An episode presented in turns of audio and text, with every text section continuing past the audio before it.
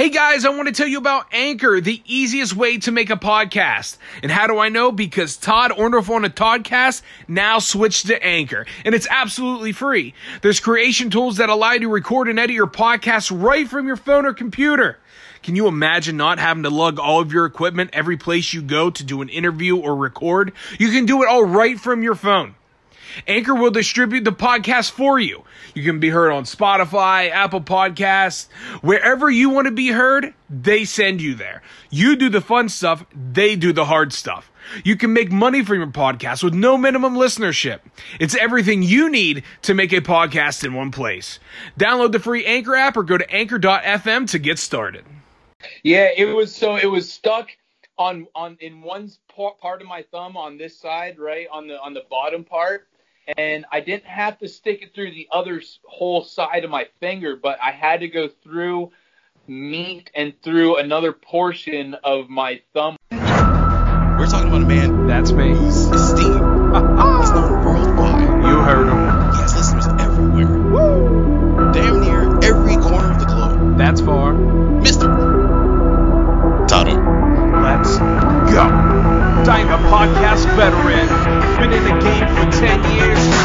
Co-host that knows most, and that's Johnny.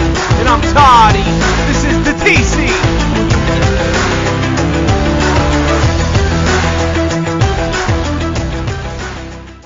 What's up, what's up, and good evening to you. This is Todd Orner from the Toddcast coming at you from the great state of PA, Central PA to be exact. My name is Todd Orndorff. I'll be your party host for this evening. And along with me today, from parts unknown, he's the hype man for Tattooed in the Wild, the raging redneck himself, the title holder to Castle Venecian Jerkay, Mr. Johnny Sparkles, Johnny Simonetti, or Simonetti. It never matters because he's ready. Johnny, what's up, my friend? What's up, my homie? What's up, my homie? How you doing, bud? Good. How are you? Oh, not too freaking bad. Actually, I'm tired as hell, dude. I just I did uh, at the real gimmick job that I got. I just did 120 hours in the last two weeks. Let me tell you, I'm freaking dead. I just did, is my 22nd straight day without a day off. That's crazy, dude. That's crazy. Yeah, dude, freaking sucks. It's brutal. Yeah. The last I- time I talked to you on the phone, dude, you you sounded like you were tired. I mean, yeah, listen, when when you basically have a three man department at your job and the other two dudes come down with COVID, you're kind of screwed. So Yeah. uh, yeah, there's nothing I could do, man. Had to be there, but uh, I'm telling you, dude, I'm freaking exhausted. And actually, folks, this is um, the first episode we've had on what three weeks, Johnny? Yes. And we have episode to drop. I just don't have time. You know, we I, I literally just it's not even edited. Swear to freaking God, it's not even edited. But before we um, talk any more about that stuff, I do want to bring up something that that we spoke about on that show. Johnny, we had number 26 and 27. The 26th and 27th country to listen to this freaking show was announced on the episode that has not been out. We will leave those two out for now until I do find time to drop that.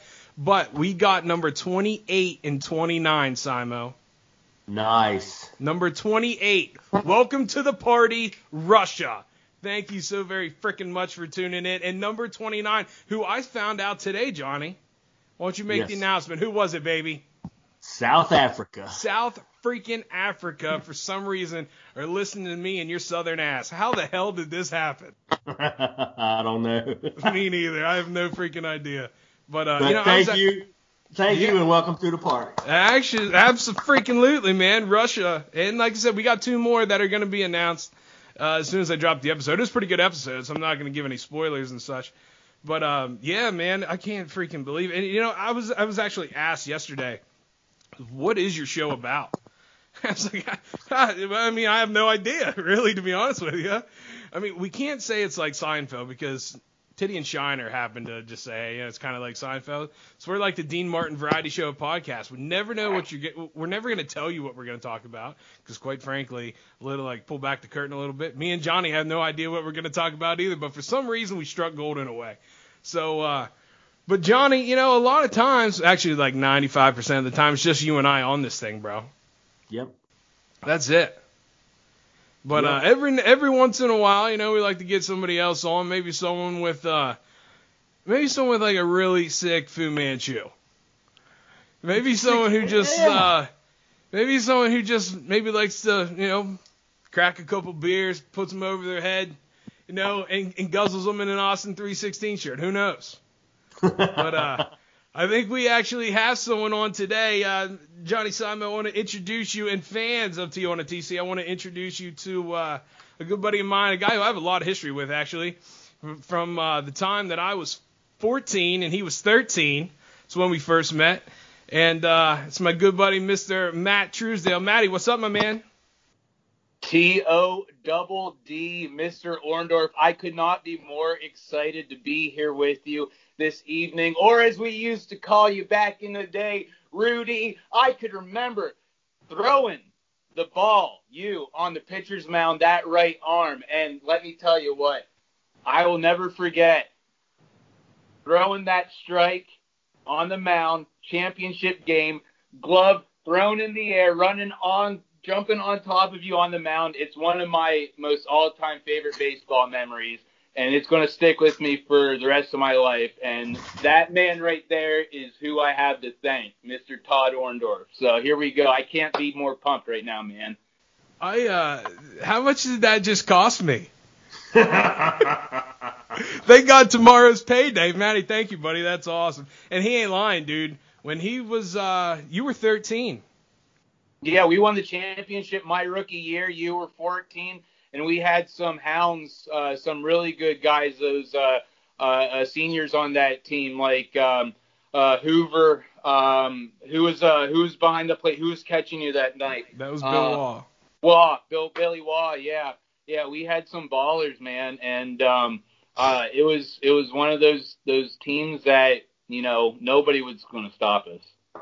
Definitely not not uh, who was it? Zero. We were playing that night. No, it was VFW. VFW. That's I remember because I hit a homer that game too. Ah, So yeah. what a what a star. So uh, Johnny, in case you didn't know, he was my teammate for a very long time.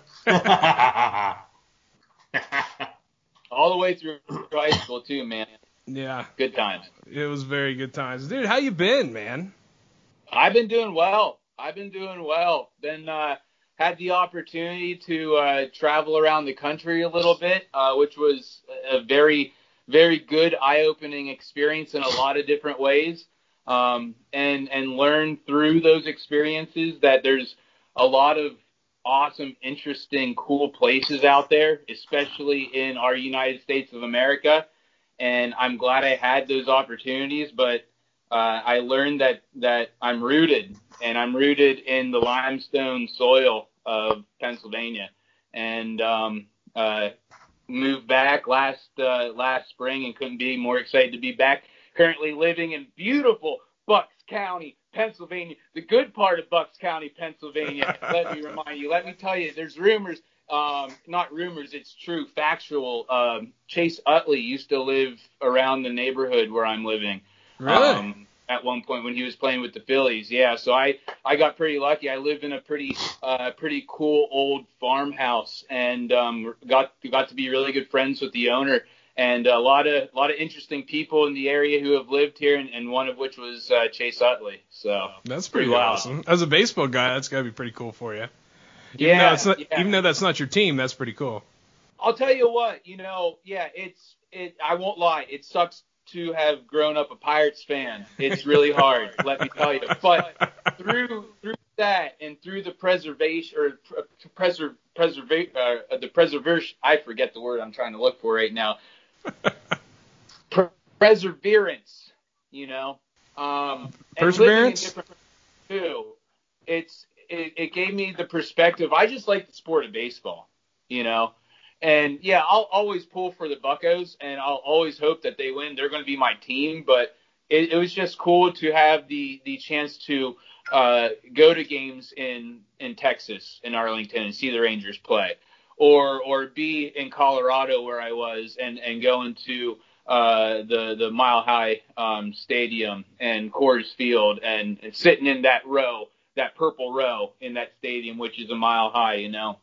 And um, even with this year, with the COVID, uh, having the chance to go down and being part of that pandemic crew, sitting outside of of the uh, Phillies stadium in the ballpark and watching the game in a different way, it, it just made me appreciate baseball in a way that like I just it's my sport. I love it, and I I I love the World Series this year. I really wish it would have gone to Game Seven, but you know it was a great series nonetheless. So It was. It absolutely was. That's cool, man. It's uh I mean, obviously from the meet, you know, like where I stand with that game and stuff and Johnny does and all the listeners also do too. But uh you know, we have a we have a pretty famous softball catcher as my co-host. Isn't what that right, Johnny? talking about? Isn't what that, are is you that talking right? about? Uh-uh. What are you talking about? What do you mean? I thought you led the league in some in, like in some stuff or something, didn't you? no. How long has it been since you last played, Simo? Ah, nine years. Nine years. Yeah, it's probably been nine years. See, I, my last year, so there's a league here which Matt knows about called County League, and um, it's extremely competitive, man.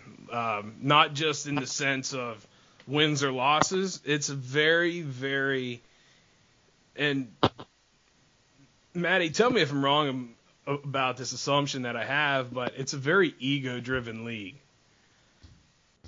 That's a that's a correct assumption um, and a, an assessment as well. Uh, and and to go off of what you said, Todd, I believe it's one of the oldest formed or longest running, however you want to describe it, adult baseball leagues in the country. Yeah. I, I, I, I was told that or heard that somewhere. It has a lot of history. In fact, the, the state or the, the field where they play is named after uh, John Montgomery Ward, Yes, who's in the Baseball Hall of Fame. And he, I believe, if I'm not um, mistaken, is the first player in a recorded game to throw a curveball. I don't know that fact, but that's pretty awesome if that's true. I, I never heard that, but that is cool. That's what's sticking in my cranium and what has been there for years. So unless I made it up, I, I, I don't know if it's true or not, but that's what I was told, you know. But regardless, he's in the Hall of Fame he's from Bellefonte. Yeah, So- he's he's from my he's from our hometown actually, Yes, which is cool. And uh, actually, my uh, my favorite, probably my favorite baseball memories, I guess, just because of everything that I endured over the over the time period happened on John Montgomery Ward Field. So that was pretty cool. But so we here on on the show. Actually, hold on real quick. I forget things. Matt, you're gonna notice on this show. We'll like go into or like I'll like go to start something or Johnny will go to start something. I like I gotta cut everybody off because there will be a thought pops in, that'll pop into my head that I want to like save for later time and it never happens. And I'll just like after the show I'll talk to Johnny like son of a gun I freaking forgot this. So um before we went live here guys I changed as you can I have the sweatshirt on and uh not gonna lie it's pretty freaking hot in my house right now. But um I gotta give a shout out to somebody. Matt, you might not know this, but my co-host, Mr. Johnny Simonetti, who you just met for the very first time, um, he goes, he's been on quite a few different podcasts, and uh, he just so happens there is another podcaster in Bellefonte. Oh yeah. Yes, and it is a political podcast, and Mr. Johnny Simonetti is uh, very vocal when it comes to gun rights and and such, and he's not afraid to bump his gums on the issues. Well, it just so happens that I am a financial supporter of that show. Um, that is called Liberty Lighthouse by Peter Serafine, good buddy of ours.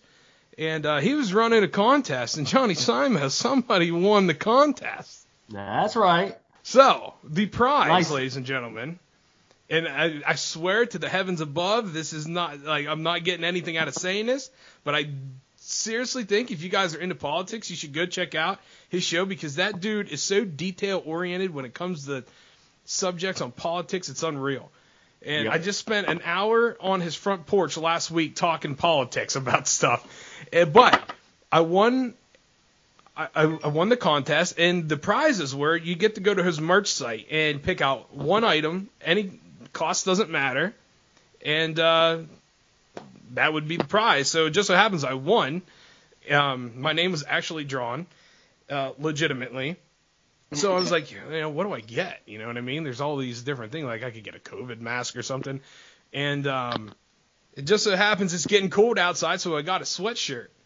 Now, on the back, you guys won't be able to see this right now, but on the left pectoral of this sweatshirt has has uh, the Liberty Lighthouse logo, but on the back there's a big, I'm talking like lat to lat AR-15.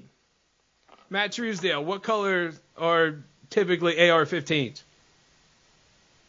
Uh, black, right? Black, yeah. Okay, so there is a humongous AR on the back of my sweatshirt right now that reads, "It's because I'm black, isn't it?" So that was that was um that was my prize. So Peter Seraphine, I told you and I promised you I would rep yourself on my show today, and I told you that I would give you a shout out. Well deserved. Thank you for the gift. Pretty awesome. And honestly, I wear this thing uh, probably more than I should in between washes. It's legitimately that comfortable. So head on over to uh, Peter Seraphine's site and get some stuff, man.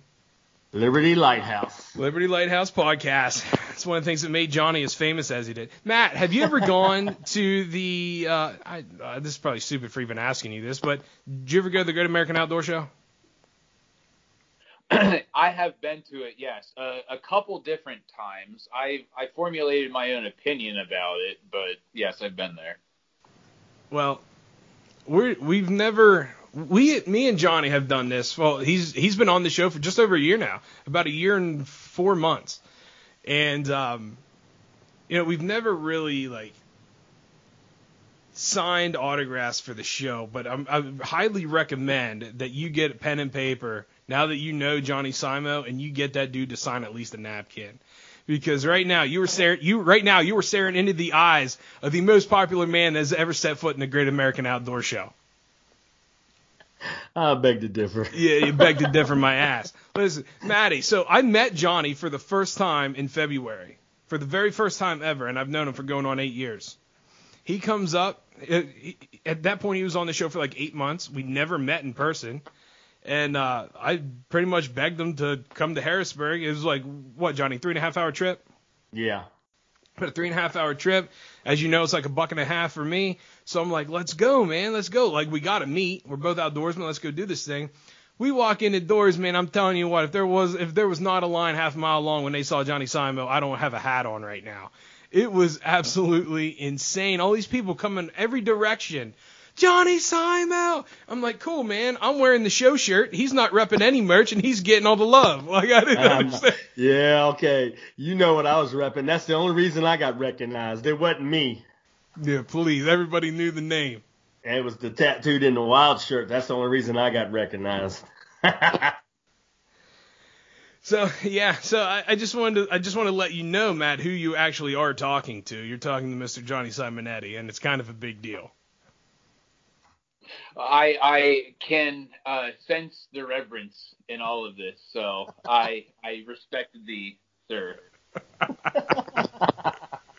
So guys, let I, I want to I, I really want to talk like it's th- it's this time of year outside of the beginning of a baseball season and uh, me getting all pumped up and psyched up and everything.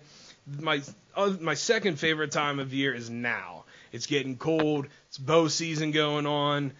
Johnny's taking pictures with other people's deer, saying that he shot them, and you know we just you know. Sorry, Simo. it's okay, brother. I know I haven't even got to go out yet because my coworkers decided to get COVID and go hunting. But um, so yeah, I, I, just, I just want to talk a little bit outdoors today because uh, the the premise of this show way back when 2016 when it all started was all sports in the outdoors. So let's let's go old school. Let's talk a little bit of outdoors. Talk hunting, talk fishing, talk whatever the heck we want to talk about. You guys sound good? Sounds like a plan. All right, well we're gonna start with we're gonna start with Simon because he he did. How many of you bagged so far this year? I've only bagged one. I only bagged one. Yeah. That was uh, uh you haven't heard the latest story. Now I do have two deer in my freezer though.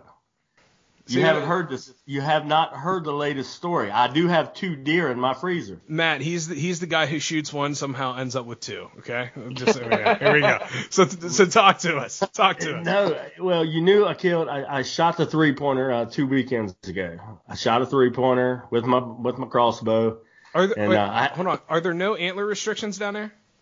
Now, now I have an antler restriction. No, there isn't, but you're allowed to kill one, say, spike. Okay. Now, I the only thing I can shoot now, it has to have four points on one side. Four?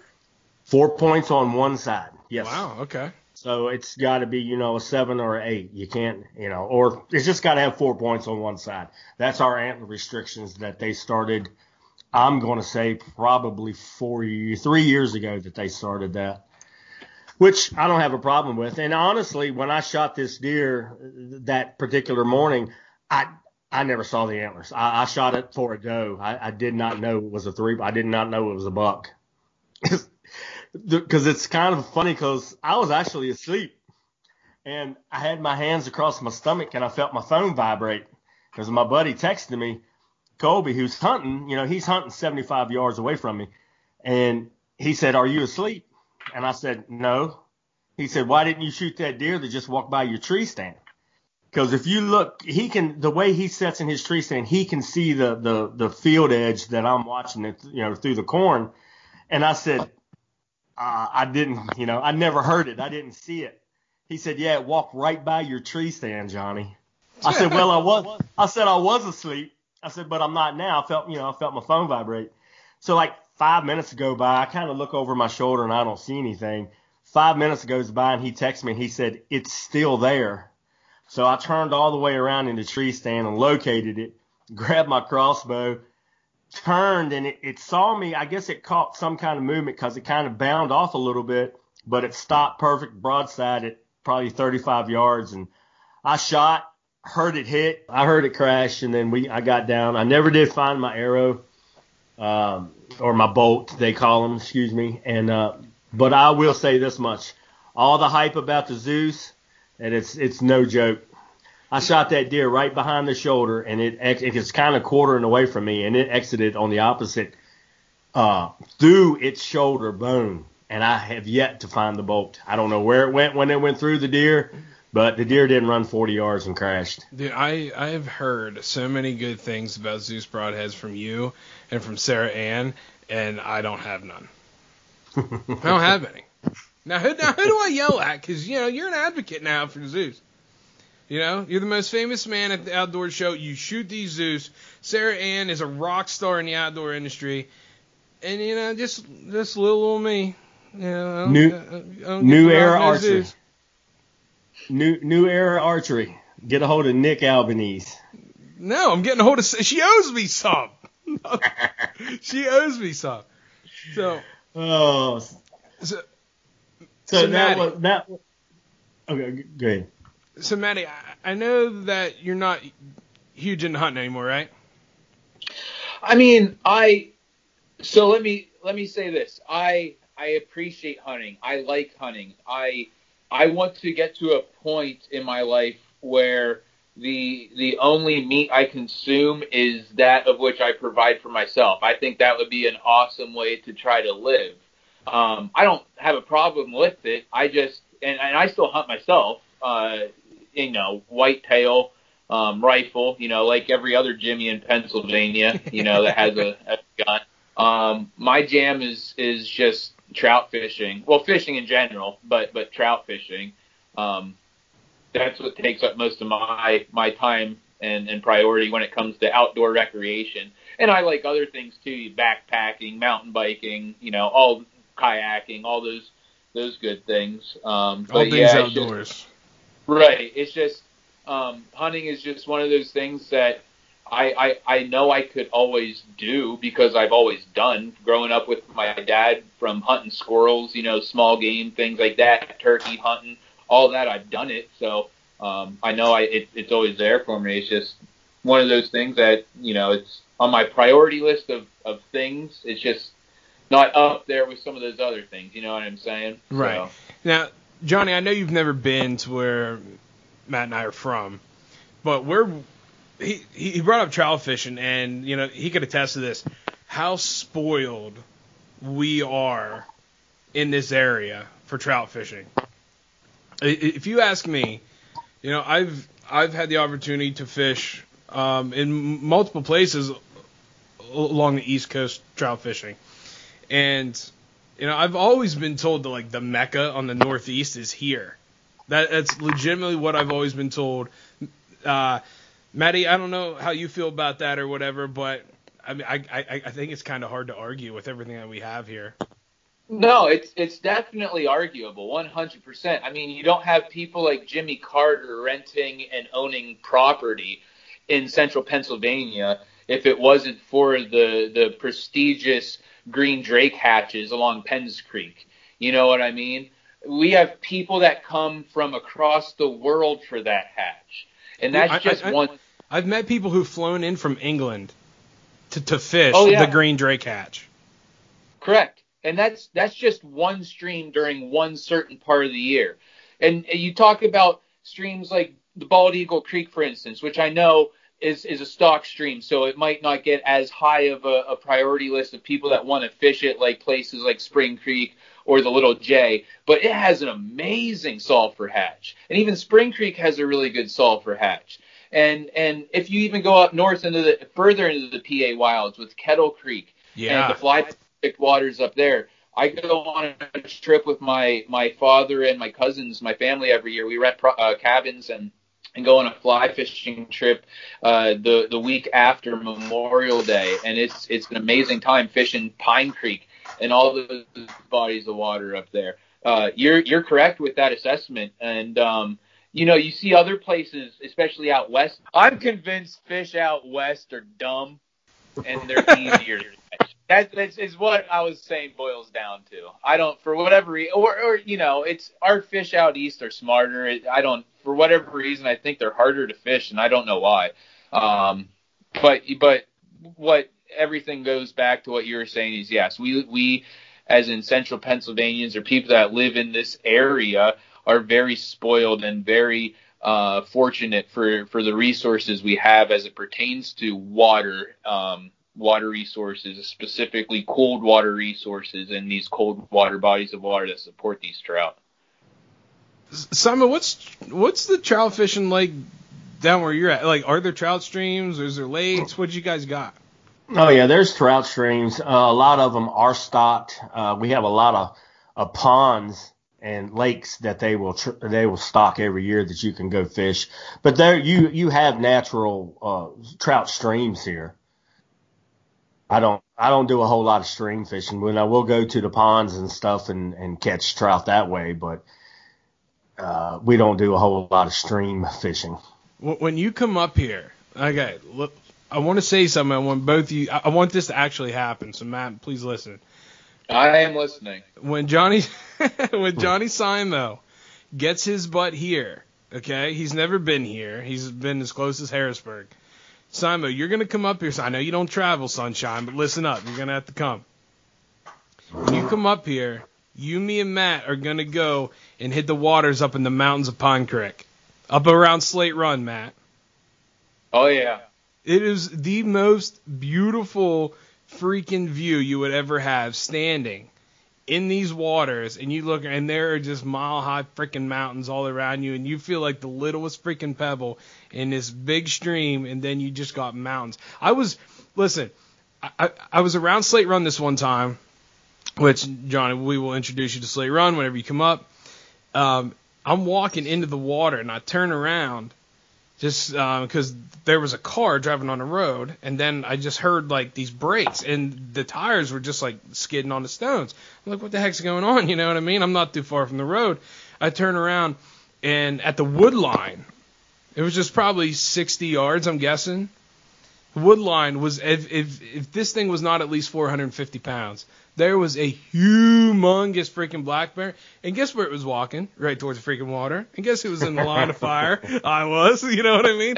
But man, it was it was freaking massive. So many bear out there, Johnny. So many freaking deer, and some of the best fishing you would ever have in your life.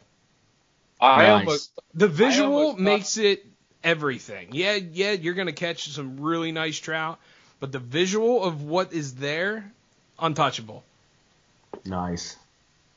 I almost thought that you said a, a big bull elk crossed the the creek right there, because there's there's elk up there in um, uh, that part of central Pennsylvania too. Yes, there Um, is. But Yeah, no, we- talk, Oh, hundred percent right. The Pennsylvania Grand Canyon is is is some of the most picturesque, amazing outdoor space that you could uh, encounter or or be a part of within in this the Commonwealth, I should say. So. Yeah, Nice. it it's pretty freaking awesome. But you know, are you guys if the opportunity came, okay? Would you ever go out west and hunt? Oh yeah, I would. Yeah. Yeah. It- it- okay. You could pick one western animal to hunt Johnny Simo, and let's just say let's go firearm first, bow second. What would be your animal of choice for firearm? Elk. Elk with a elk with a firearm? Yeah. Well, you know, or or either or, it doesn't matter. Elk would be cool. Elk or mule deer. I mean, those those are two. uh, You know, to go out west, that would be on my bucket list Right. for sure. Well, we'll we'll talk about the mule deer because one of the weirdest things about deer with me, just like the way my mind works with with the hoofed animal that is a deer, is, is it's it's one of the craziest things, and I'll make sure to get to that here in a second so I don't forget. But uh, let's go, Maddie. Same question. In the in the West, you could choose one animal animal to harvest with a firearm. What would it be? It's a good question. That's why I asked it, sir. Yes, I am aware of that. Um, huh. So, if I was to be 100% completely honest with this question, if I was going out west, it would be for fish and not to hunt. But if I was going to hunt specifically, and I had the opportunity to go for something that would be unique and an opportunity I probably wouldn't get anywhere else in a lifetime, what comes to mind first is big horn sheep. Oh yeah, Yeah. without I don't know question. why, but it just does. I just think that would be like one of the coolest things to like go out there and try to hunt. I'm going to agree with you on that for my rifle, and the reason being is because of the terrain in which they roam. And I I I have this thing where you know like the reason why I love hunting so much is because so much of it I believe is like the measure of a freaking man. You have to seriously if you really invest time and if you really I mean I don't I mean unlike Johnny cuz he he he his stands 50 yards from his car. He gets in there. 10 minutes later, he's bagging one. So it's like I don't know how I don't know how high your high fence is, Simon, that you don't tell me you actually have. But nobody gets to hunt opportunities like you got. Us normal people, sometimes we got to put in a little bit of effort. Okay, but I would really love to go out west, and bighorn sheep would be freaking phenomenal just because of where they roam on the mountains. And you gotta somehow spot and stalk. You gotta somehow get close enough to make something happen in terrain like that. And it's you against the wild. Are you kidding me? And I, I, I would I would want to I, I would really love to do that in a solo hunt, just myself out there packing, doing whatever. Um, but yeah, bighorn sheep would be absolutely freaking phenomenal, absolutely phenomenal. If I now the second part of this is if you had a bow, um, my my bow hunt is an elk out west. I want to take a thousand pound animal that if you measure its body, it's two feet freaking wide, and I want a complete pass through. And I just want to stand over that son of a gun in the middle of absolutely nowhere that I've ever even heard of, and just be like, "That's freaking right." You know what I mean? that's what that the bow hunt is my elk. That's what I want. That's my goal. That's my jam. Someday, somehow, yes. Simo, bow hunt, out there. What you picking? Is it going to be an elk still? I mean, it can. Uh, well, it can, but I, you know, honestly, with a bow, I'd I- I'd like to go hunt with our buddy Chris Hall with Hornstar Outdoors. Oh go my kill a God, we got to get him on. Yeah, I'll, That I'd dude like duetted me on. TikTok, by the way. If you haven't seen that, he duetted me on TikTok. That's awesome. But yeah, I'd like to go hunt with Chris and, and, and shoot a blacktail. He, he he he puts it together every year, and this last one he just got, and he had his boys with him. Man, that was pretty damn special. That was absolutely. Yeah. Maddie, bow hunt out west. What you taking? I was going to say Kodiak Bear in Alaska, but um, that might be a little too uh, fantastical. But no, bear for sure for me. If it was going to be archery, I'd, I'd be wanting to shoot a bear. Just just imagine going out to Prince of Wales Island where there's grizz and there's blacks and you can just like like you fly. Oh my god, incredible! That's it's like a. I, I love the fact that I grew up on the Northeast just because of what we have here outdoors wise. But man, there's got to be nothing like being over there, uh, like out in Alaska where you know like you legitimately have to fly in and then it, they drop you off, and you're like, I this is the smallest an individual could ever feel in their entire life. And guess what? Well, My job is to survive. Let let me let me tell you a quick little short story, uh, Todd. And it, it, it doesn't get to that uh, great of a mindset of being that far out west and specifically northwest. But uh, after graduating college, three of my buddies bought a trip a fishing trip up into uh, the middle of Ontario. Okay, we we picked out this place, this uh, uh, fishing outfitter in the town of Sudbury, Ontario, which is about 11 hours from State College, but if you get lost, it's 13 hours from State College.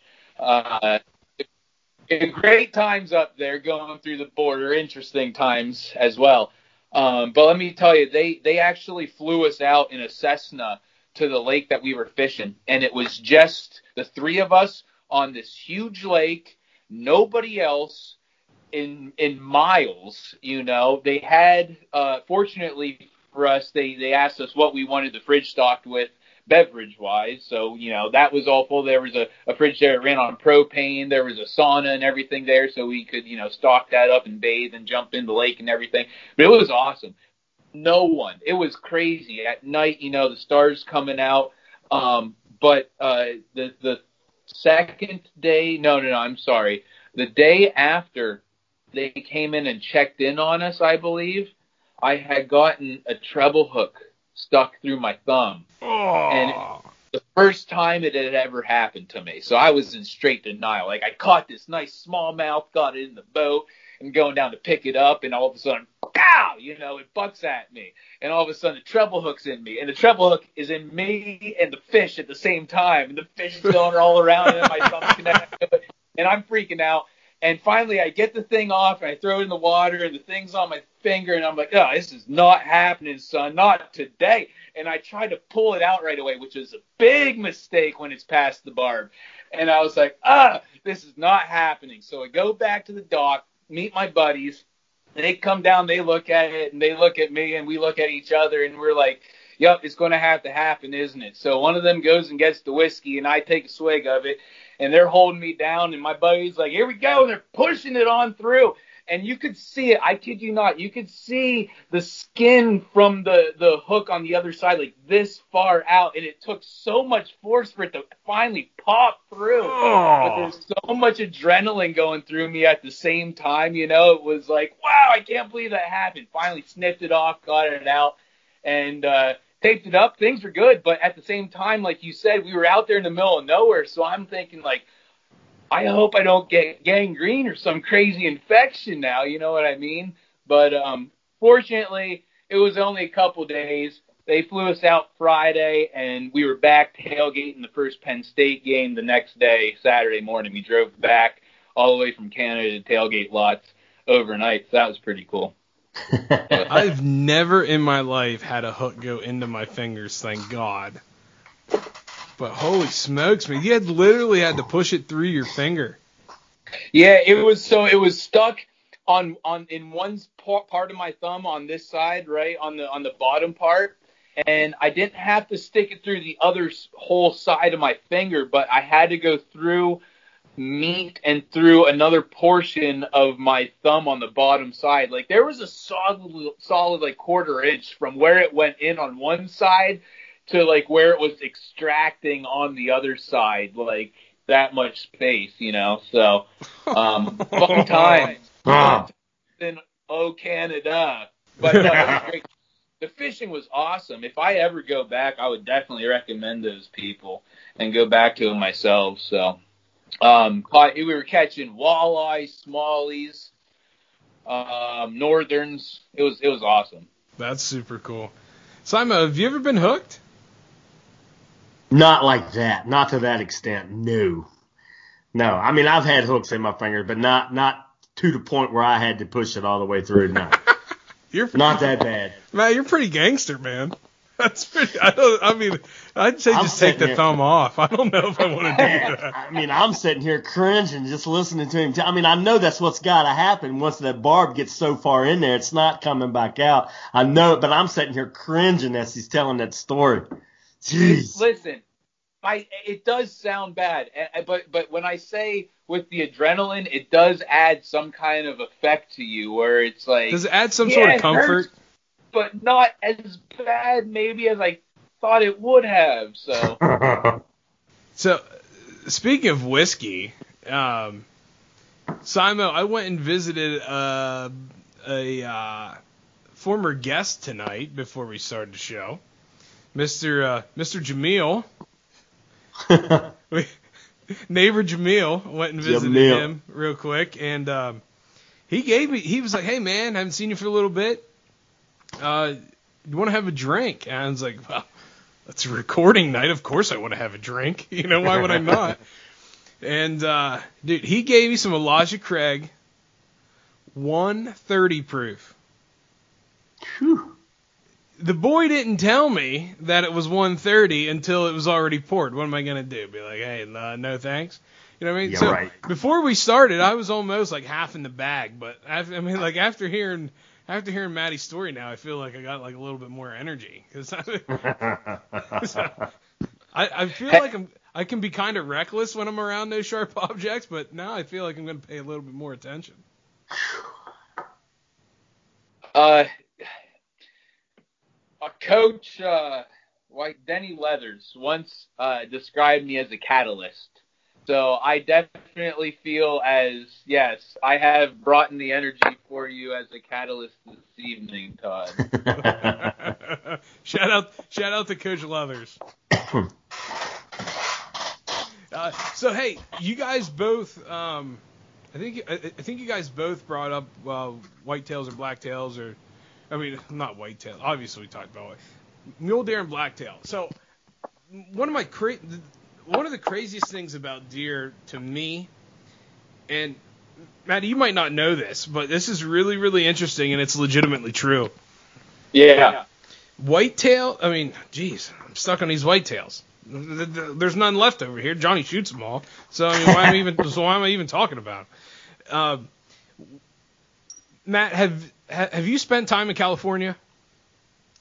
not not at all. No. Okay. Well, I've, I think I've it's been, I've been out. Sorry. So go ahead. Go ahead. I think it's I five that runs down California. I'm pretty sure the road is I five. Well, on the west, oh, I'm sorry, on the east side of I five, okay, all the deer in the Midwest there are considered mule deer, but the way that they the, the, California is so freaking weird in so many different ways. Not only from Johnny's favorite people being from the left, but uh, so if, if a mule deer crosses I five and goes west towards California, that mule deer, if harvested over on the other side of I five, it's considered a black-tailed deer. If a blacktail from California crosses I five and goes east over towards the Midwest, that blacktail, that is a blacktail in California, is harvested as a mule deer in the Midwest. Isn't that wicked? yeah. So you'll have to ex- excuse my ignorance because I don't know my western mammals too well. Um, are they different species, or are they, are they the, just the same? Just that's the different common name. I am so glad you asked that question because the the that right there blows my mind. The the crossing of I five, but the origin of deer in the United States. And Maddie, you're an outdoors guy, so you might like this. Johnny, I think you've probably heard this before. So, all right, Matt, school's in sesh, buddy. Let me teach you something. So, all all deer in the United States at one point was in the southeastern part of the United States. Okay. And then at one time, that herd of southeastern whitetail traveled westward and ended up in the northeast. They stayed there for years and years and years and years, and then over time, some of those deer then traveled back eastward, where where we all are. Well, the ones that stayed over time and through evolution, those whitetails that were in the northwest were formed into blacktail due to vegetation and whatever the heck else happens. So now we have blacktails that originated from the whitetails in the south in, in the southeast. So then years and years and years, plenty like many many many years go by. Those blacktails travel eastward the same time whitetails from the east started traveling back west. They met in the middle, the Midwest, and that's where mule deer came from. So everything started as a whitetail. The whitetails go west, some come back, some stay. The ones who stay turn into blacktails. They both meet again in the middle, and that's how mule deer have were created. It's pretty freaking nuts, dude. I thought I thought he was froze up for a minute. life, life, life, life is is a uh, interesting thing. It finds a way, huh? A, a biologist in Vancouver, British Columbia, is the one who did all the research. I, I forget the I, I, I forget the researcher's name, but uh, yeah, it's pretty awesome. And you know that, that makes you know I don't know. It, it's it, it, it's so crazy, but I mean, apparently through like through years and years and years of research, that's that's how everything came about. Everything started as a whitetail in the southeast. That's pretty cool. It's it's weird, man. It's pretty Yeah. cool. But you know that makes me think of something. So like research, right? Why is it if you steal from one, if you steal from one, it's plagiarism, but if you steal from many, it's research? How does this work? Like, why is that okay? You know, this is something I always thought of. That's yeah, no, that's a good question. Throughout my uh, time as an outdoors person, especially in Pennsylvania, Todd, I'm sure you could relate to the mythical stories of mountain lions. This pisses uh, me off. Go, keep talking. I- this pisses me off. Well, I don't know in which line or section you uh, lie on or weigh in on, um, but I can tell you 100% factual, uh, scientific information from all my research done. This is a decade's worth that Pennsylvania does not and has not been harboring any population of mountain lions. The only opportunity that people have to see them coming down through are if they are transient from populations out west, which could potentially happen. It's happened before in other parts of the Northeast um, of of ones being hit and biologically matching ones that they were tracking in Nebraska. So they can travel far distances. Okay, but as as having a population here breeding year round, nah. There's So- just not enough space. Before I give my rebuttal, Simo, have you heard of mountain lions in Virginia or West Virginia? Yeah, we've you hear of it, but the uh, Virginia Department of Game and Inland Fisheries says they do not exist in Virginia. I am so sick and freaking tired of all these freaking jabrones, all these jabronis saying, "Oh man, hey, guess what, dude? Check out this picture, trail cam picture." And then you go on Google Images and type it up, and you scroll about three quarters of the way down, and what happens? Some freaking bum in You Colorado has a cougar on his freaking deck. Come on, man. First of all, we don't have land that looks like that out here in our backyards. First of Yeah. all, there is no. I get. Oh, this. I, there's a big argument here, Simo. There's a town where five miles from where me and Maddie are from, called Howard, Pennsylvania. All you freaking hear of is mountain lions at Howard, Pennsylvania. I don't know about you guys, but I know I've spent a lot of freaking hours in these Pennsylvania wilds, and I'm, I would freaking see one. You know what? I also hunt on foot. Rifle season, I, I can't sit. I have ADHD in high definition. I can't freaking sit. I won't see shit. But the bottom line is, I've been all over this freaking state, And uh, no, I ain't seen nothing. So therefore, what I'm saying is law, folks. There's no such thing as Pennsylvania mountain lion. Maddie, thank you. If you uh, if, if you went the other way, I'd probably have to kick you off. Cause I So, don't I, uh, I don't buy it. It ain't happening. just just to expand on what you said and how stories uh, get built upon as as fake and fabricated. Um, I knew an individual who happened to work at a lumber company in Lewistown. I don't want to say the name; it doesn't matter, but you could make assumptions. Okay. So the the person that owned this company sent an email out to his employees of a trail cam picture of a mountain lion. Okay. So the the the owner sends this picture out, says, "Hey, caught this cool picture on my trail camera near my cabin." Okay, my cabin's in Montana. So the email somehow gets leaked out, and they extract the my cabin's in Montana part. So of course the signature still stays as lumber company right there, and people automatically now oh make the assumption of my cabin being as in the central part of the state of Pennsylvania. You see how things get twisted? Yeah, Quickly. man.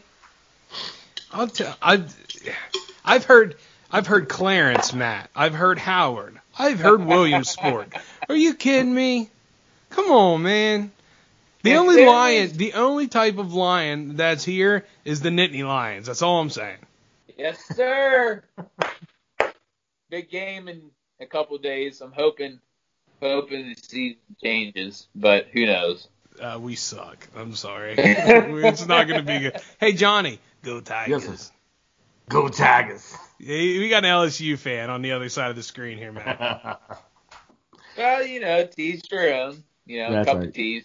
I'm not afraid to hold it against them, but yeah.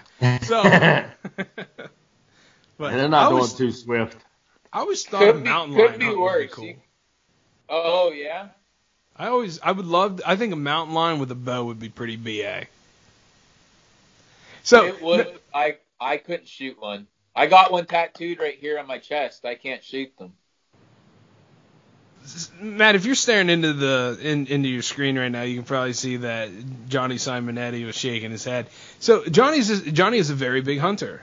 He's very good. He's very good at posing with people's kills. And the one thing about Simo is uh, he has a role. Okay, like you were talking about killing a Kodiak bear. That would be awesome. I would love myself to kill a Kodiak bear. I think taking a I, I think taking a wolf in in Canada would be just wild. Even if even if you got to make pepperoni sticks out of it, I don't care. Eat it, right? But the thing is, Johnny won't hunt something that will eat him. It's a personal role. So he won't. Nope. So he won't hunt bears. He won't hunt anything that's you know kind of badass. He's just gonna stick to his. He's just gonna stick to his whitetail. I'll stick to my whitetail and turkey. You know, I, hey, it's kept me alive for almost 50 years. That's a pretty good rule. Jo- Johnny, what about coyotes? Oh yeah, I'll shoot a coyote. Eh, Hey, if I'm on a deer hunt and I see a coyote, it becomes a coyote hunt. Plain and simple. I'll shoot one of those.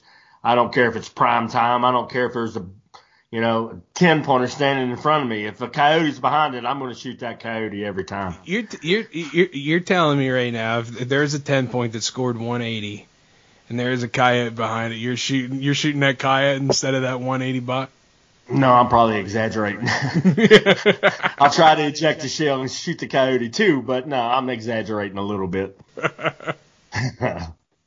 I've, that's one thing I've never I've never gone coyote hunting. oh yeah? Never have. Have you ever done that, Matt?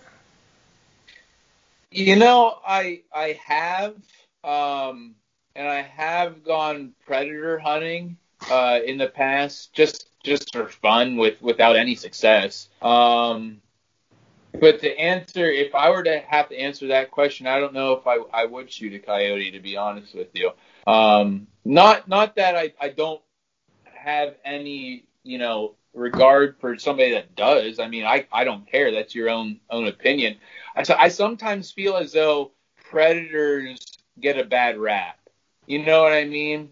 And I know, like, I know, yeah, there's a reason that they have a bad rap, and yeah, there's there's they take out um, different animals that we're hoping to to harvest and hunt, but at the same time, like you know, a fox is just trying to live, man. You know, coyote's just trying to live. I feel, you know, you know, they they get this persona as being quote unquote mean sometimes. You know what I mean? So I wish I wish sometimes like people would have more of a reverence or a respect for an animal rather than casting their own uh, uh, opinions on it like persona wise. Does that does that make sense to you guys?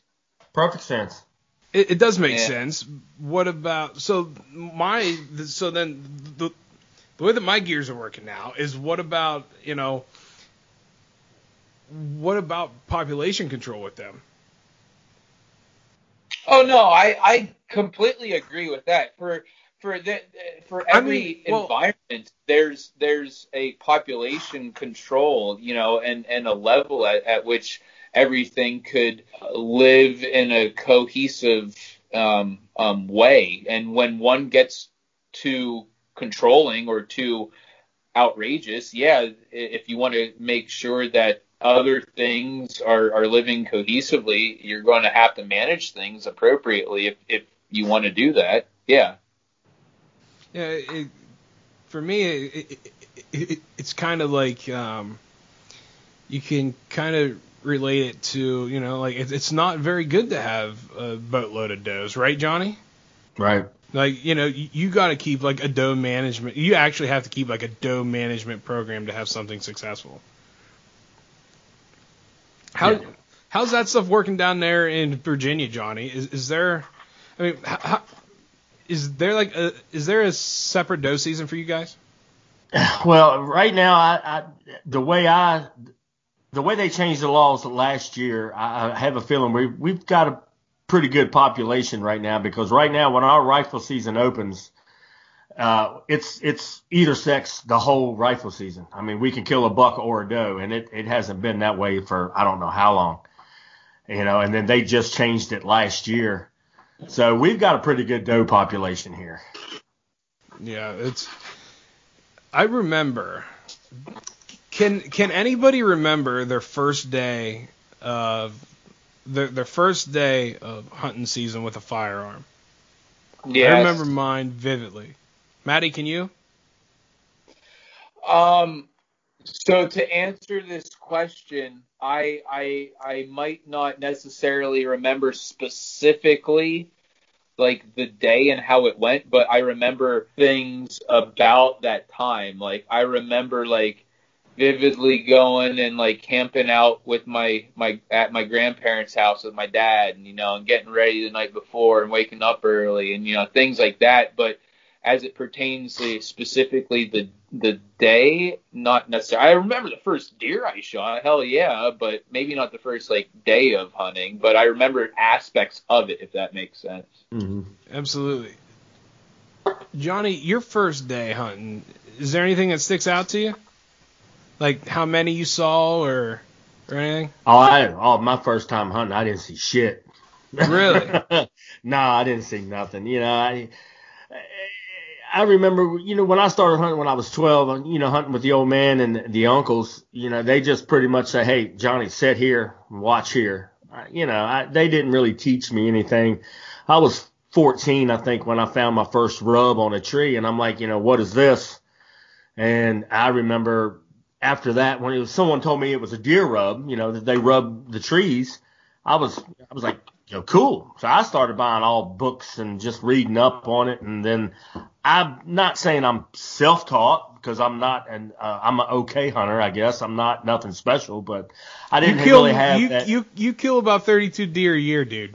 no, Somehow legally. I don't understand. No, no. I, but I, I I've never really. I mean, I guess I just taught myself how to hunt over the years. I didn't really have a, you know, my my father and I, we you know, we never really got along. It was just, you know, here you go hunt, sit here, and they might come from this direction. But you know, once I got out on my own and I started learning, you know. You know what side of the tree, you know, you know which way the deer was facing when he made the rub, and what beds look like. I I just learned that over the years. I mean, keep in mind, I'm going on 50 years old. So I've been doing it a long time. I've learned a little bit. I'm not a professional by any means, but I do all right.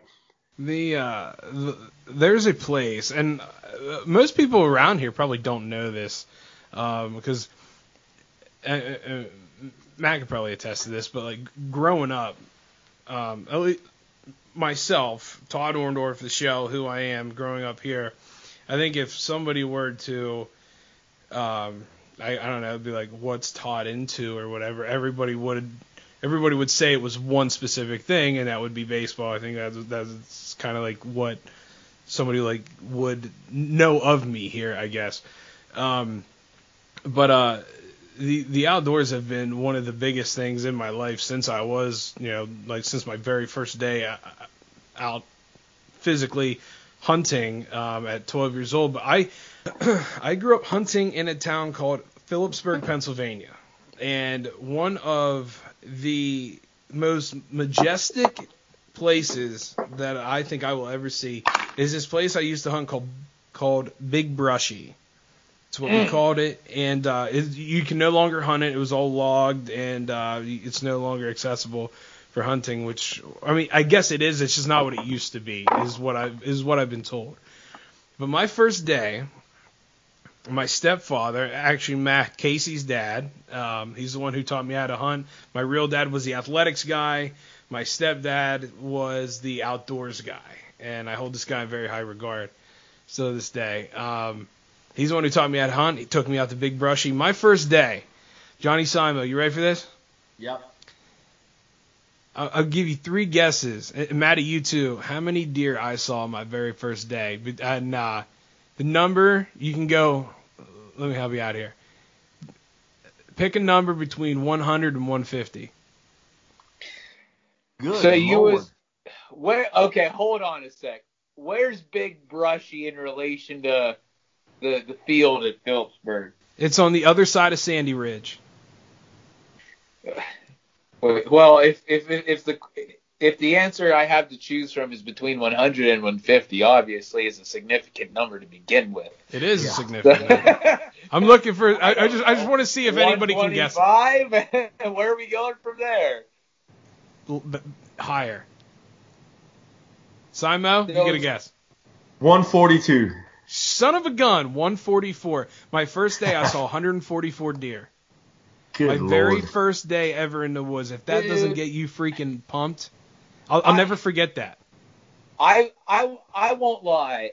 I remember times hunting, probably same time frame we're talking, because I was younger, and seeing on my on my uncle's property, you know, uh, uh, herds I call them I guess if you want to say groups of deer of like 20 plus like at a time you know like days where just like you said Todd 100 plus days or days when there's that many. It's like yeah it's it's wild. Things are so different now and and they you got to really hunt different now and like it's just the way things change over time. Yeah it's it's you wish you could have those numbers, but at the same time, do you really want those numbers? You know, do you want that many deer running around like chewing on stuff and like screwing things up? You know, it was awesome to see, but like environment was different. It is. It, the times are different. But yeah. as a 12 year old who's being introduced to this basically for the first time, other than seeing my stepdad bring one home every year. You know what I mean? This is like I never did junior hunts or I never did anything. That my legit the first time I ever went out hunting was my first day, and uh, to see that dude, I'm telling you, man. Freaking throw the hook out, I'm biting, and they just oh, sure. reeled me right in. It was the coolest thing. Now, it wasn't a herd, which groups of deer are called herds. That's what they are. Um, it, it wasn't one big herd of 144. It was multiple, but it, it was amazing. Right. The, uh, like, it, I don't know, man. There was something crazy and wicked about that that just set me off. Dude, I I remember this one circumstance where, so where I where I learned to hunt on my uncle's property. May or may not, depending on how you look at things, you're going to judge me. So The dude had a setup, and I'm saying it was sweet. Like he had multiple what he called shanties on his property on stilts, right? Fully enclosed with Heaters. doors, sliding windows, propane heaters.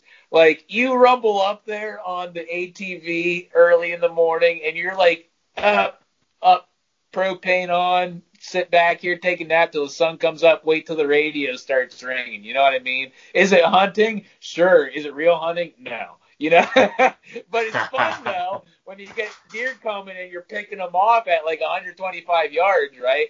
But um, I'll tell you what, that's uh, some of the some of the most fun times I'll never forget. And and just like what you were saying, we had a couple of deer run out in front in the in the in the holler, the hollow, the valley, whatever you want to call it, the one time, and having the guys in the shanty just boom out the door and like three of them doosh doosh doosh you know just trying to sling lead at it was so ex- and I'm here like as a 12 year old like oh man this is exciting. Holy cow you know what I mean? Like hoping they hit it just so I could run after the thing you know? So right.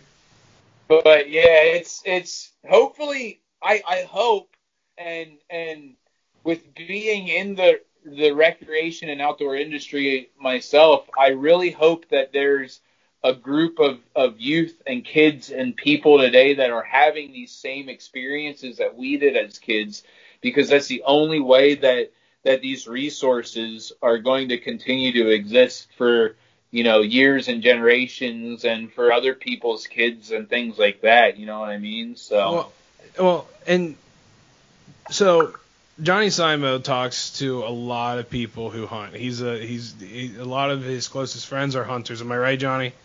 Yes, sir. So the Instagram world in hunting and outdoors slash fishing, whatever you want to call it, is very very big. And I, I think the one thing about life, I, I think the one thing about the world that we live in, is everything is you know everything everything is like a revolving door. What's old is always new again. And I think in the past six seven years, Simo, there has been a really big resurgence of hunting. It's like the cool thing to do again. Yeah. You know, of course, we still have those antis who hate. You know, we we still have the people who, you know, that's just the way the world is. Will be till the end of time. But there's something cool again about going out and, you know, getting your own stuff. Yeah. I, I think it's so. I think I agree. I I think those memories and moments are going to continue to be made.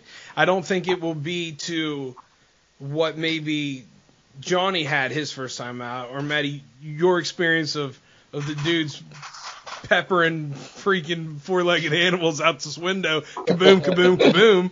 You know what I mean? Or my experience seeing that many deer the first day. I don't think they're gonna have at least the the that visual, but I think the opportunity as in individuals being out in the wilderness is becoming cool again, if that makes sense to anybody.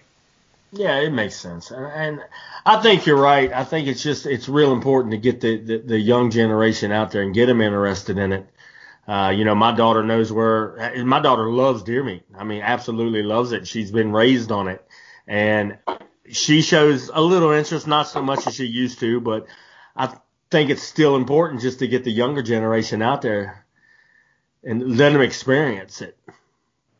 I think, uh, and to expand with what you said, which I wholeheartedly agree on, I think too, like we're we're we're at a point where, and and I would love to see more of a push for like, um, other op- people having the opportunities that we do in the outdoors, having having opportunities for you know, and and I don't know how this could be done. There's going to be a lot of different ways that you would have to do it, but like ways for like people like that might live in a city that might not have the real resources to go experience a, a place like you know a state park or national park. I would love for us to be to a point where they can, or people that like live in cities have the opportunity to go to these places. You know what I mean? So it's it's we can say all we want about how we love the outdoors and we're going to preserve them, but we have to have the opportunity for everybody to have the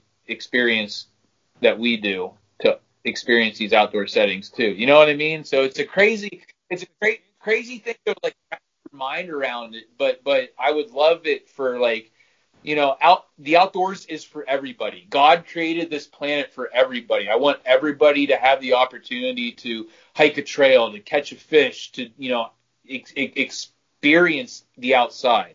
You know, it's it's and hopefully we get there or, or whatever happens. You know, hopefully that happens someday. Expansion and teaching. I think that's what will help. If, if you ask me my honest opinion, I think we need to expand, as in broaden our knowledge out to other people. We need to just disperse all that to others, and then physically maybe take them by the hand and be like, look how freaking cool this really is. You know? Yeah, and I think exactly what we're doing right here. I mean, like Todd, we we've talked about it on the show before. You know, two years ago, I didn't even know what a podcast was, right? Like we're sitting here talking, and we're all we're uh, the only thing we talked about tonight were the outdoors, and there are so many hunting podcasts out there that I think people are tuning into, and they're like, hey these guys sound like they have fun, eh, you know, and they're they're having fun on the podcast and they really enjoy the outdoors. I think podcasting is is playing a lot into, like you said, Todd. Hey, it's cool again to go out and hunt. You know, I, I, I really think that this is an avenue that has has broadened people's uh, I don't know what the word I'm trying to say, horizons or you know, broaden their interest. For sure, without question. You know, any, um, and I, I I, believe that to be absolute fact. All you got to do, is, my goodness, is just listen to Steve Rinella on the Meat Eater podcast.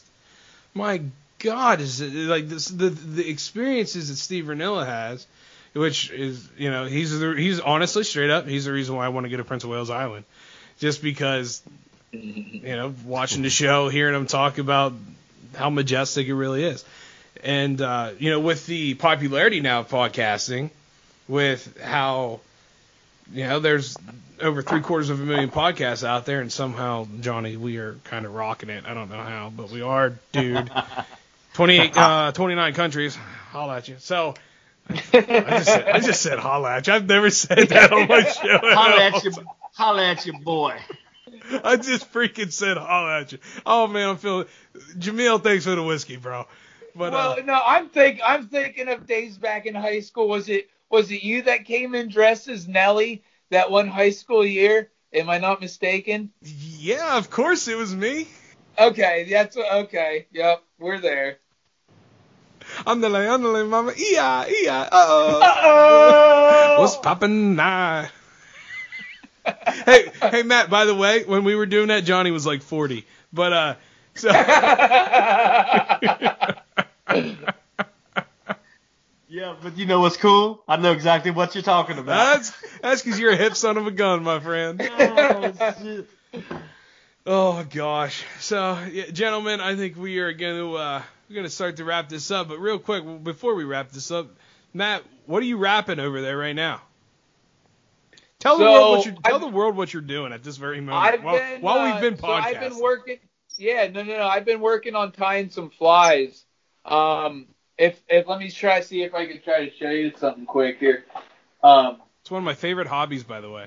So I I told you. Um, so my my family, and when I say my family, really my my father, my grandfather, um, they've they've been a huge influence on my life as as a fisherman and as a fly fisherman.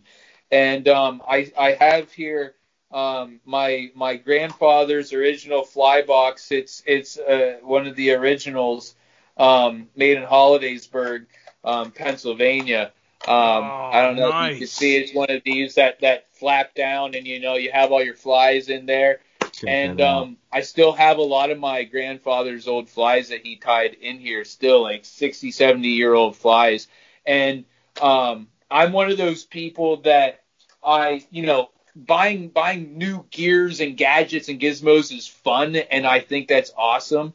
But I I really try to uh, acquire things and use things or recycle things, if you want to say, right? So the fly rod that I use now is actually a rod that I found in my grandfather's house when we were cleaning things out. uh, bef- before we we had to to sell the property, and I use a rod that I found there. It was one that was originally designed to be a combo, like a, a, a combo uh, spin reel or fly reel rod that they used to Right. make back in the day. And um, I use a, a fly reel that my buddy Chris Sarbo sent me, real awesome fly fisherman in central Pennsylvania. Um, he's on the Instagram too.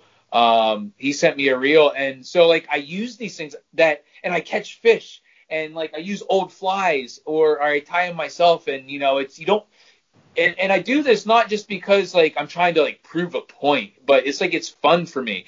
But honestly too, I do it because like you don't need to have all this like crazy expensive stuff in order to have fun outside. You know what I mean? You don't need like to buy the most expensive thing or have this. You can just literally use stuff that you are given, acquire or fix yourself and still catch fish or shoot animals or take pictures of things or you know what I mean? So, but but long story short, I've been trying to tie some flies, specifically one that my grandfather um, and my my dad really got me turned on to. It's called a picket pin, a picket pin fly. And so here's um, here's here's one that my grandfather um, tied, and it's it's just a simple, easy fly. It's a wet fly. I got really into um, other than um, dry fly fishing. I love dry fly fishing because it's like top topwater smallmouth fishing or bass fishing when you're like you actually see the action in front of you. But other than that, I really got into uh, drifting wet flies this year, and the picket pin is one that you could use any time out of the year. It's a go-to fly for sure. So I was just trying to mimic some of those um, from my grandfather's tie uh, fly box, and then of course tie some of my own. I was about to work on a probably a small little woolly bugger here, just to something easy to end the night on. Um, but yeah, trying to one of those things connect the past and grow as a outdoorsman and learn from from people before me and and to, to take that knowledge on with me and hopefully pass it on to somebody in the future. You're a good dude, man. That's awesome. Nice. That's Nice. freaking cool. Yeah, I uh, appreciate that. fly tying it has become like a really big passion of mine. It is um actually man, I don't even know if you know this or not, but when I lived in Pittsburgh, I was uh, flying ties. I was flying ties. How about that? I was flying flies um, left and right, and I was selling them. And as of, I mean, at, at that time, I haven't sold any or even tried to for about two years now. But my flies were being my geez, my tie. What am I saying? My flies were being fished. That was way off. My flies were being fished in 32 states. And uh, it was cool because the people who bought my flies, I would ship them my flies, and then I would say, hey, look, if you get some, just because like it's me, I'm not trying to get big or nothing. It's just a hobby, and who knows, you know, make a few bucks, whatever, just to replenish my stack of stuff, whatever. And uh, dude, these people would like send me pictures from Colorado or like you know out in Utah and stuff. It was like the coolest thing in the world. But there is no greater feeling as a fisherman, I believe, than tying your own fly, walking out to the waters, and bam. And with uh, because you know what, you just have a bare hook and son of a gun, I did that. I created something that that son of a gun wanted. It's one of the coolest feelings in the world. This is true, and it makes up for being sometimes one of the most frustrating things in the world too. Yeah. whether, Without question. Whether it's you're on you're like fifth or sixth fly of the night and you just can't seem to get something right, or you backcast into a tree and all of a sudden you're just son of a gun and everything. But yeah, no, you're right. Catching something on uh, a fish, a trout on a fly that you created, manipulated, string and fur and feather together to make something that it saw as a, a part of the ecosystem around it, something that it's going to try to eat to consume that it, it recognizes is something that makes you crazy as a fisherman to keep trying to do over and over and over again and get better at, you know? Absolutely. So- We're gonna have listen when Johnny Simo comes up. We're gonna have to get him on a fly rod. We're gonna have to get him out in the waters, and uh, let's uh, let's let's take that boy to school and let's teach him what it's like to be a Pennsylvanian. Yes, sir. Let's Let's do do it it up. up. So Right. Real quick before we go, because we are gonna sign off here, guys. We've been rocking and rolling on this thing now. I think we're about like an hour and a half. Um, one little quick thing. my first ever time in a canoe, in a canoe, was with Matt Truesdale and Mr. Dave. We were uh, we were at Bald Eagle State Park. I don't even know if you remember this, Matt. But uh, I'm, I'm going through my, my cranium files right now. there's a lot in there, buddy. There's a lot in there. Dig deep. But my first time ever in a canoe, Simo, was actually with Mr. Matt Truesdale. I, I was I was 15, he was 14. At Bald Eagle State Park. In Howard, you know, just so happens where all the freaking mountain lions are. But so Matt Truesdale, where can people find you on social media, my friend, if they want to look you up and see all your fish? I'm I'm pretty active on Instagram. Uh, my name is pretty simple. Just look me up, Matt M A T T dot Truesdale T as in Tom R U E as in elephant S as in snake D as in dog A L E. And that's how you can find me, Matt Truesdale on Instagram. Pretty easy. Awesome. Simon, where can I find you, my friend? Johnny Simo tattooed in the wild on Instagram and Johnny Simonetti on TikTok. Have you been active on TikTok, by the way? No, I haven't been. I really. know you got to get on that, man. That's the that stuff's freaking hilarious, and it actually does get addicting. Ladies and gentlemen, you can find me on the podcast on Instagram, which I have not been active on. I do apologize. Do got to get better on that. On the talk, Simon's giving me the yeah, dude, get with it. Uh, on the Toddcast on TikTok, and uh, yeah, you can find us. Listen, if you guys like the show, which thankfully we know that you uh, that a lot of you guys freaking do. Feel free to support the show. Anchor.fm slash Todd Orndorf on Toddcast. 99 cents. It ain't that freaking hard. Go ahead and try it. And uh, yeah, man, this has been an awesome time, gentlemen. Thank you very much, Maddie. Good seeing you, man. Good talking to you. It's been uh, far too long. Yes, thank you for having me on. I really enjoyed this. Hopefully, we can do it again in the future. That's listen. When Simo comes up here, we'll all get together and do it live in person. Yes, sir. We'll need to get some live live uh, fly fishing action footage too. Oh man, we're gonna be invading YouTube. Ah, yeah. Ladies and gentlemen, my name is Todd Orndorf. Out. Peace. We're talking about a man That's me. whose esteem is known worldwide. You heard him. He has listeners everywhere. Damn near every corner of the globe. That's far. Go. I'm a podcast veteran. Been in the game for 10 years.